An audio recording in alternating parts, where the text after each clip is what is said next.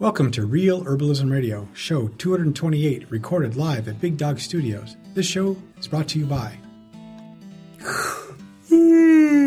oh, I tell you, after drinking some of that dream herbal tea from Sacred Blossom Farms, I am ready to head to sleep for the evening. You're going to be dreaming about biodynamic farming and the best herbs all night long. For sure. Heaven. Hey, if you want to get a good night's sleep, a little bit of a discount, go go to uh, Sacred Awesome, sacredblossomfarms.com and use the coupon code REALHERB, all caps, 15.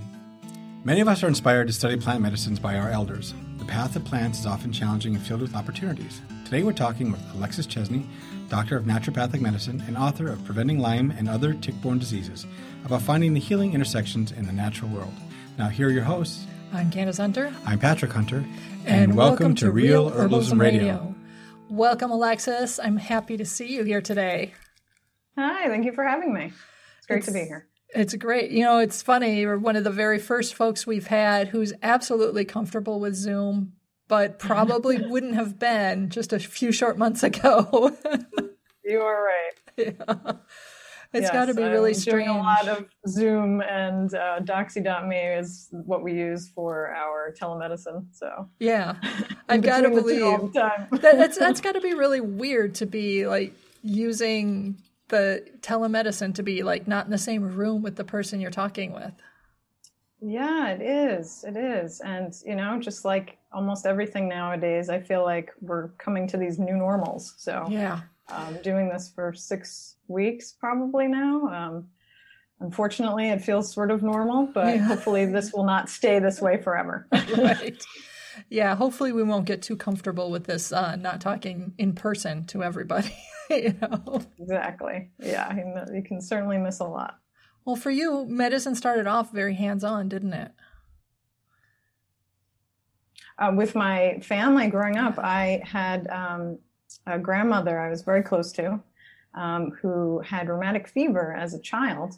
And uh, at that time, they didn't have penicillin yet. Yeah. Um, they didn't have something that would treat, you know, conventionally speaking, um, this strep bacteria that causes rheumatic fever. And so she had uh, trouble with her heart and other consequences that she lived with for the rest of her life since childhood. Um, I'm so blessed and, and grateful that she was there. And um, we had time together until I was 18 years old, which was wonderful. Okay. Um, but um, I was I was there a lot with her at hospitals, and um, you know she was pretty homebound. So yeah. um, I spent a lot of time with her, and kind of in that um, field of medicine.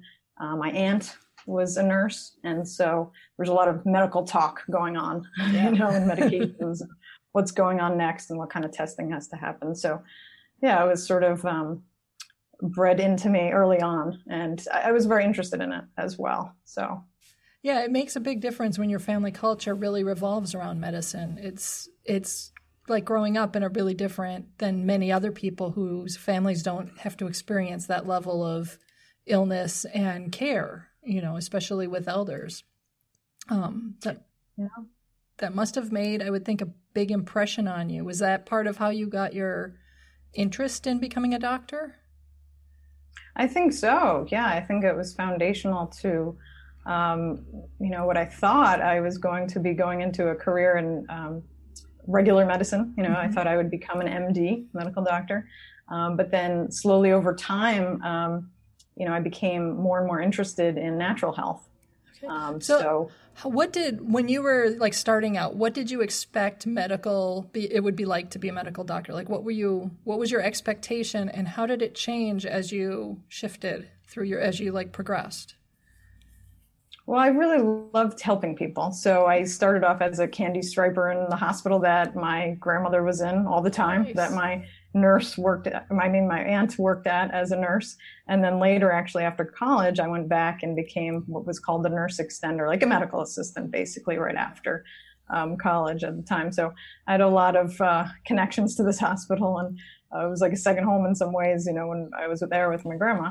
Um, but, um, you know, I really, I was really interested in the caring piece, I think. And so nursing was also um, of interest, and, and I looked into that, like becoming a nurse practitioner um, or becoming a, a medical doctor or osteopathic doctor. You know, there's so many. You know, this field is, is wonderful. There are so many options, uh, especially more and more over time.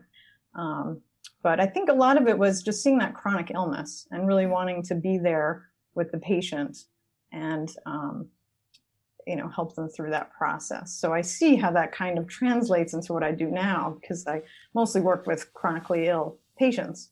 Um, of course mostly lyme disease and tick-borne disease but also in other ways.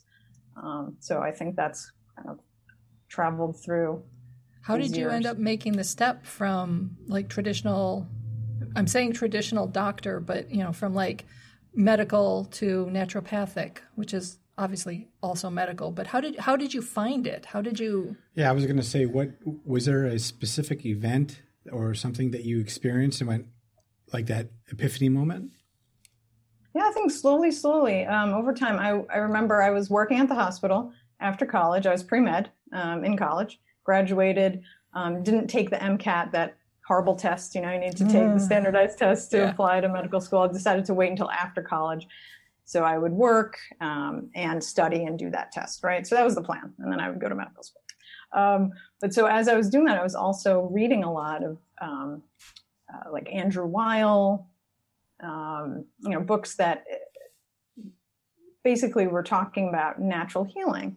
And I would, I remember like walking through the halls of the hospital and thinking about, well, why can't we do, you know, vitamin C IVs? You know, I'm taking care of people's IVs yeah. and taking their blood.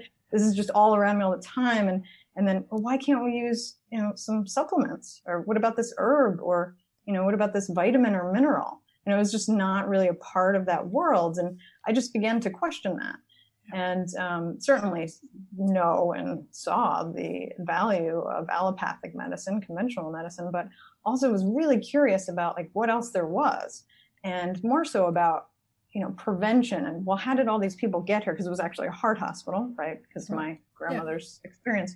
But what I was seeing was a lot of people coming in with heart attacks and getting stents placed, you know, mm-hmm. and, and so I was thinking a lot about diet, nutrition exercise, lifestyle, um, vitamins and minerals, you know, all these great things I was reading about, thinking, well, why aren't we telling them about that? You know, um, maybe we could prevent these things. Um, so that got me going, and um, I, I really didn't know that there was something called naturopathic medicine. And then somebody told me, hey, there's this school up in Bridgeport, um, Connecticut, because I was in New York City living at the time. I grew up on Long Island. I was in New York City living after college. And I thought, huh, okay, I'll, I'll check it out. And I got their catalog and I saw their, um, like the, the academic um, schedule, right? And the first two years were basic science. I mean, I wanted that. I wanted that um, foundation of the basic sciences.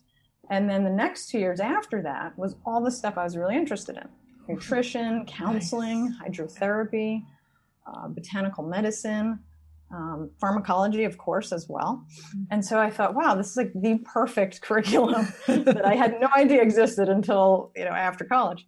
Um, so um, that was that was huge. Yeah, that was that was exciting. And because otherwise, I was thinking of um, like Andrew at the time. This is like early, it's like 2000, early 2000s.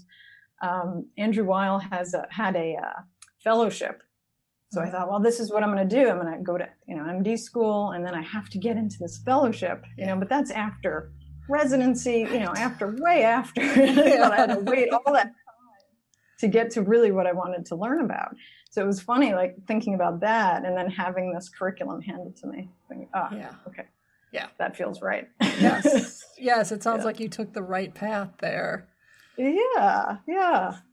So who gave you that curriculum? How did that how did that connect to you? I mean, I, sometimes for me, someone will hand me something and I hadn't even thought of it. I'm like, oh my goodness, there it is. So was it someone close to you or just somebody uh, in the yeah, field? Yeah, it was my uncle, actually. Yeah, other side of the family. Yeah. Okay.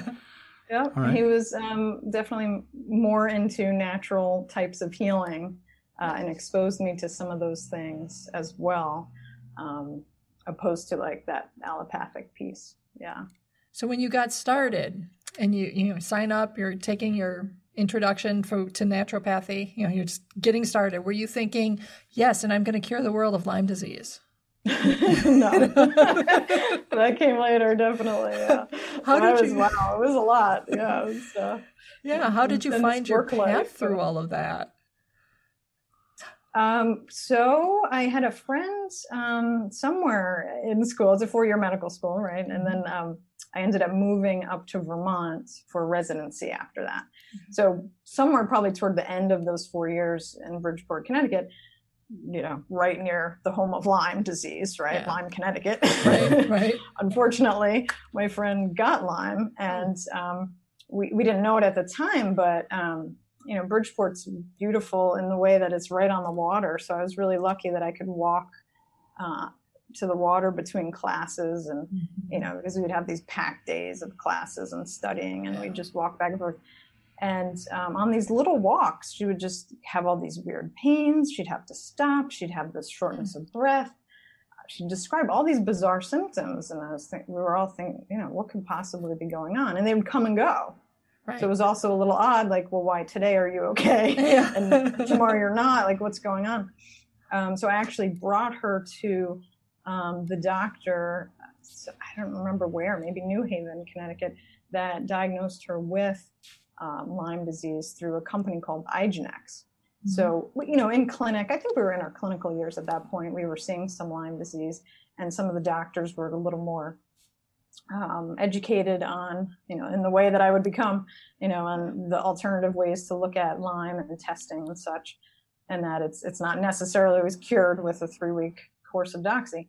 Um, so they recommended that she see this one doctor who would do the IGeneX testing, which is better, um, more accurate antibodies testing for Lyme disease. Mm-hmm. So she got this blood work done, and I brought her either. I think I brought her to the other the appointment where they're actually reviewing it and, and he said, yes, look, you know, it's positive. We're going to treat you. She got better. It, it was really interesting. Nice. Um, so thank goodness, right? Yeah. yeah. so it was, it was, wonderful in that way. Um, but then also it, it, got me thinking more uh, in the way of, um, you know, academically and medically thinking about, wow, this is quite an interesting illness um, mm-hmm. that can present in such a bizarre way and um, be difficult to diagnose and treat. So Oh yeah. Um, yeah. Yeah, that's one of the things that has been like scary about Lyme disease and many of the other tick-borne diseases is that they they seem like they come, they go. You may not even realize you've gotten bitten by a tick and then, you know, now you've got these issues and they seem like they're from like a Chinese medicine perspective, it all fits a pattern, but when you go to a doctor who's not literate in Lyme disease, they might say, well, this is really random. You know, maybe you've got a hormonal problem or are you allergic to wheat? You know, I mean, they'll come up with something that's not really a very helpful because it's the pattern is really disparate. Mhm. Mhm. Yeah, I mean, all the time I see that in the patients I see, not one person. I mean, like anything. I mean, we're all individuals, but with Lyme, it really presents very differently from patient to patient, which makes it difficult to um, to diagnose. Yeah. yeah. and you have you have background in acupuncture as well, right? I do, yes. I'm also an acupuncturist. I fell in love with that, and I don't do it much, which I, I, I miss. And maybe at some point I'll do more of it. It's it's just amazing. I love it. Um, at at the University of Bridgeport, I added that on, so I was also um, found that, and yes. so, so has that has that helped you like see patterns differently? Do you think? because um, I know the way that Chinese medicine approaches things, it seems almost like it's like looking at at the the person, but from so far up that they're seeing this big pattern of the symptoms mm-hmm. instead of how even just being in it, you're like, oh, this hurts over here and that's happening over there. You know what I mean? Yeah, yeah, yeah. I think it, it's also just like all that I learned in school during that period of time, mm-hmm. you know, brought about this really wonderful gift of being able to look at the body holistically, you know, from all these different perspectives. Um, so I think, yeah, I don't even think about it. Like when, you know, my brain kind of switches from one, um, you know, principle or um, theory to another, but it certainly does affect my everyday work. Yeah. I was I had something, but you went right over it, so it's okay. it's all right. It's I, I all get right. excited about hearing how the different pieces fit in. I mean, you know, it's you've got doctor doctoral training, you know, through conventional style science and all of that. You've got the naturopathic, which does a really nice job of interweaving a lot of plant medicines. You've got acupuncture. Do you have other pieces there that inform your work? Um, well, I think you know, I think a lot of what I'm realizing, maybe in my late later years of, of, practice now, um, is the intuition and the um, spiritual nature, and how I think a lot of what Lyme disease presents for people is an opportunity for transformation, which is terrifying. Yeah. Sometimes, oh, right? Yeah. So um, it, has been really uh, amazing to be offered that chance to walk with people in a certain way and help them get all the resources. Certainly not just me. I mean, people need many, many resources to get through some of these kinds of. It's not always like that, but when when Lyme or tick-borne disease or whichever other chronic diseases come about for people, in order to really walk through that path and see them get to the other side mm-hmm. is, is, amazing. It's so rewarding and um, an honor. Um, so I think I'm seeing things a little differently, you know, as time goes on. I've, I've been doing this just 10, 10 11 years, but um, it's been interesting to see that unfold over time. You know what I hate? I hate going and clicking on the search engine and entering terms in and finding all these big companies that own all the search terms. Fact is, you can get it there. You can get your company there in a different way. MudPod Design can help you out. See them for SEO services at mudpoddesign.com. So does it mean that now you don't want to go into the woods anymore? well, it's funny because I didn't come. Moving up to Vermont was, um, you know, culturally very different for me, yeah. and I was excited to be able to enjoy the outdoors. But um, you know, I grew up in s- suburban, close to the city type living. Um, so we were on some land, of course. I would play outdoors. I love that, but it's very different than frolicking through these fields of grass where the ticks are right. here or out on Long Island where there's Lyme as well. So, um, yeah, I wasn't so used to that. So, you know, I, I love hiking and biking and um, being outside, but, you know, I stay like on the path. And for some reason, I don't know, maybe because of not living here um, for so long or that, that that's okay with me, you know, right. like I'll go into the woods, I'll stay on the path um, I wear my permethrin treated socks and shoes. You know, I don't, you know, I have all these things I don't do, but I still want to get out there and do things that I love to do and enjoy nature because it's so important. Um, but I don't feel like I need to roll around in the fields. so being a kid would be harder here, yes. yeah, we have to do, um, it was always tick checks.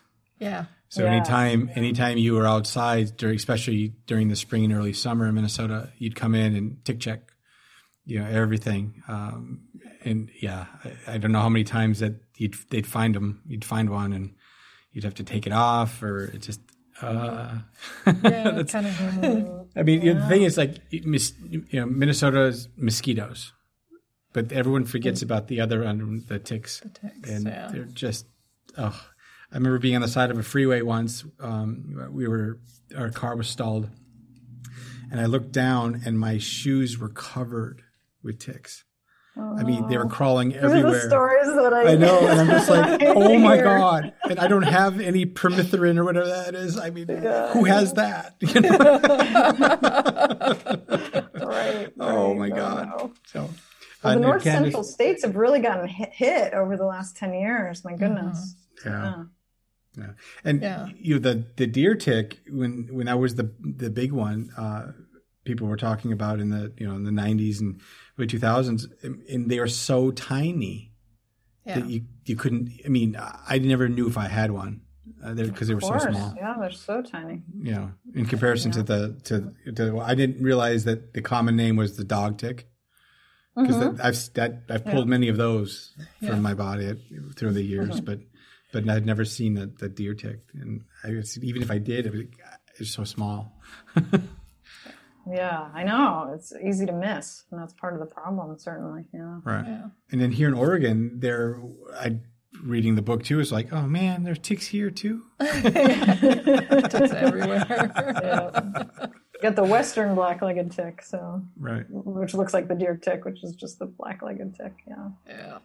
Yeah, one of the things I thought was kind of brilliant about your book was the really good detailed information, including like pictures and everything on identifying ticks.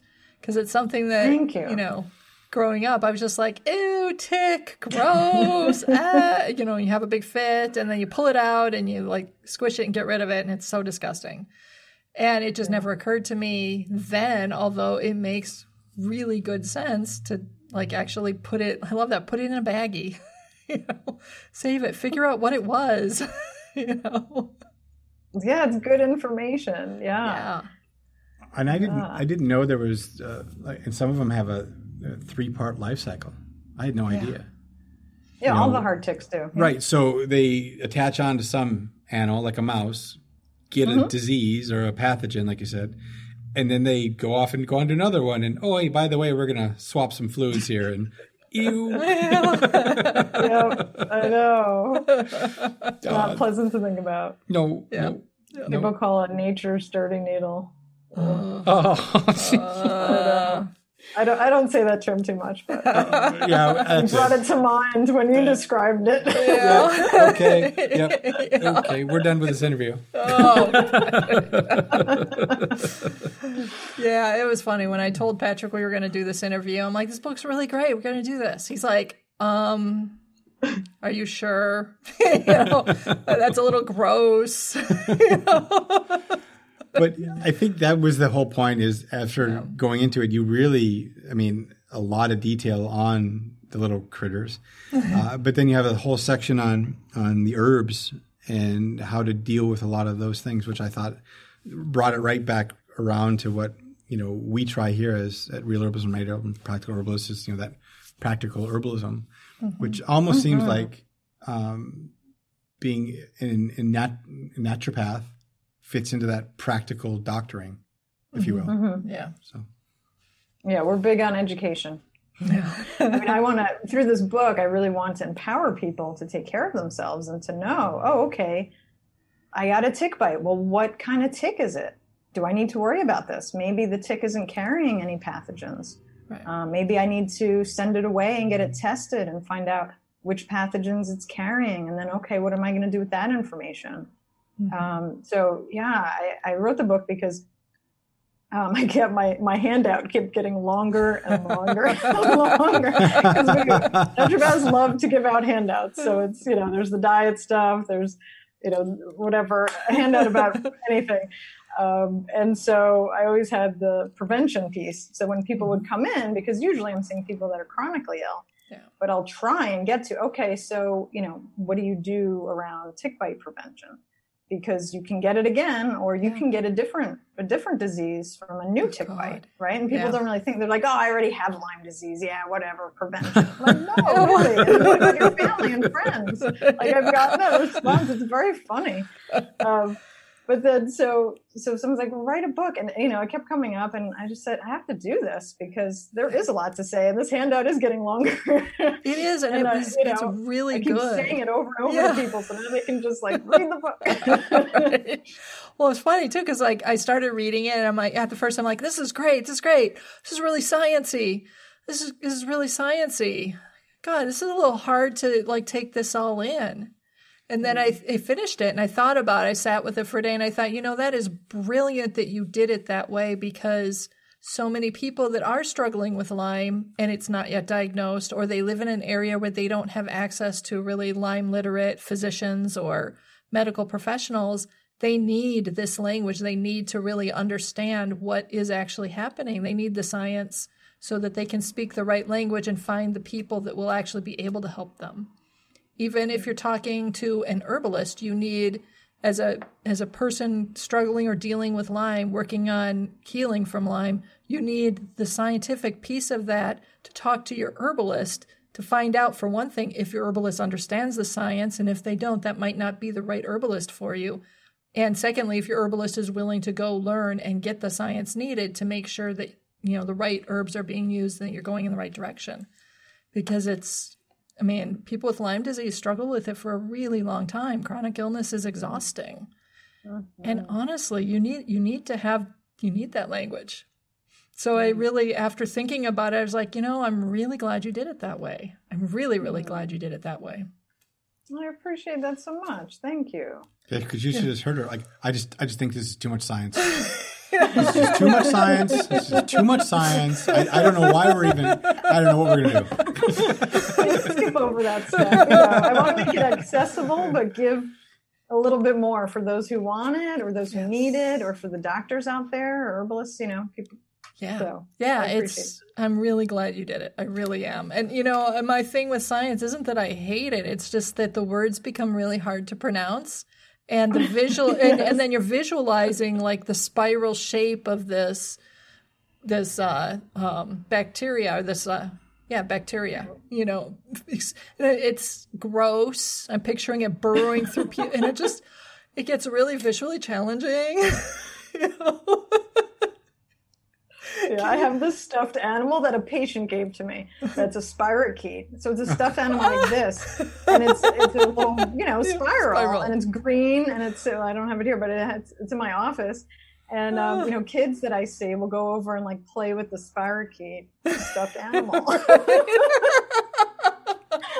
of course, this is what I have in my office. So. well, if if you're gonna have something that makes it really cute, fur and stuffing would do it. Yeah, yeah. now it doesn't have eyes, does it? It does. Oh, oh no! I mean, stuffed animal does. You know, I don't know why. nice. oh, that is too funny. So, do you think that um, with your friend, that, that really put you on a path um, with with like Lyme later on that you came back to it? Oh, your friend that yeah, I mean, as soon school? as I went to, you know, I I then moved to Vermont for residency right. at this amazing clinic that I still work at, mm-hmm. Sojourns Community Health Clinic, um, and so um, I knew that I wanted to do this, but I knew I needed more training, and so I started reading Stephen Buhner's work. You probably mm-hmm. know, herbalist, oh, yeah. amazing uh, oh, yeah. researcher and herbalist compiling all this information. So I learned so much through that. And then um, another friend, uh, who's one of my study buddies, um, had done a uh, an internship with Dr. Horowitz, who actually wrote the foreword, um, Richard Horowitz, mm-hmm. yeah. who's um, brilliant, incredible, and very holistic too. So I did an internship with him, and so that gave me the um, you know more MD kind of evidence based research based um, pharma, pharmaceutical yeah. learning because I, I, prescribe medications uh, in Vermont as a naturopath. So I use pharmaceuticals. And then, um, you know, he also does some herbals, but he comes from that MD world. So that was just incredible. I remember all the studying I was doing in between my sessions with him and how much I learned and just, you know, pouring over that material so that was that was amazing and then um, you know basically stephen buhner's work and some other some other books along the way and um, yeah diving in that first year with yeah. treating lyme disease and i had no idea that it was really just arriving in vermont and mm-hmm. new england in a big way because then yeah. what was it like 2015 vermont became number one in the country for mm-hmm. incidence of lyme disease um, so, you know, people, I was seeing people, um, 2010, 2012, you know, said, oh, there's no, you know, my doctor says there's no Lyme here. I've had people tell me there are no ticks here. I'm like, okay. Oh, I mean, seriously. that's, that's, beyond ridiculous. So um, people have had a, a, really hard time, I think, um, adjusting to the um, consciousness raising that we need to do around mm-hmm. the fact that, yes, Lyme is here. It's been here for a long time now. Yes. More importantly, ticks are there too. Yeah. And yes. yeah. And they're they're kind of all over the world. I'm I'm not sure that there's really anywhere that doesn't have ticks. Perhaps maybe the polar ice caps. Maybe. Deserts. it's very, very dry. Yeah. They don't like that. No, they don't. But honestly, yeah, there's probably the desert probably has something similar that you got to watch out for. I would bet. yeah. So if people are not in the Vermont area and they need to find a doctor or uh, they're concerned about Lyme, they think they may have it, or they, you know, are hunters or fishers or wildcrafters or whatever brings them into the field or into the tick area during tick season often enough that they want to know that they can call on a professional if they suspect they have it. What are the, the things that you would suggest they look for in terms of qualifications or you know what what if i'm in a google search you know doctors in my area who do lyme you know that's probably mm. going to bring up a lot of people how would you mm-hmm. how would you narrow it yeah well some really good resources are ilads the international lyme and associated diseases society and i have these resources in the book yeah. Um, so you can um, you can email them and they will give you a list according to your geography of Lyme literate oh, nice. providers. Nice. Um, which could include, uh, you know, MDs, naturopaths, uh, counselors, even, you know. Nice. Um, but these are all these are all members of ILADS. Um, so ILADS has a, a physician training program. Um, we have conferences every year. I'm actually on the board uh, this nice. year. Um, so, you know, we, we do a lot to educate practitioners about the way we think about yeah. Lyme, you know, about all the literature that does exist to show that Lyme and other tick-borne diseases can persist beyond that initial acute phase, uh, and that uh, there's, you know, unfortunately, that pharmaceutical antibiotics do not always work, um, and that there are many alternatives, many herbs and such. Um, that thank goodness there's more research growing on that um, that that is available um, yeah, so that's a, that's one resource. Uh, Global Lyme Alliance is another resource. LymeDisease.org. Um, yeah, but um, I mean, depending on the type of provider you're looking for, I mean, I think if you're looking for a doctor or nurse practitioner, that sort of person who's going to be um, testing and maybe you know doing some some more focused treatment, then those are going to be very important resources. Um, but there are so many people out there that may not be associated with those mm-hmm. um, organizations as well. And I think, you know, just asking some smart questions will will certainly help um, to find other supports like herbalists, right? Yeah. right. Yeah, and I was going to say, what are some other potential people that one might want on their healing team if they if you do find out that you've got Lyme or any of the other tick-borne diseases? What are some potential fields that you might want to look at? Mm.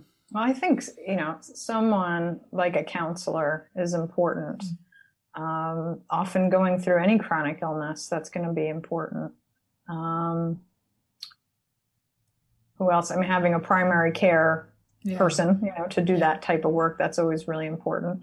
Um, yeah, herbalist uh, or naturopath or functional medicine doctor, you know, people that are going to look at the whole person. Yeah. I think that's really important.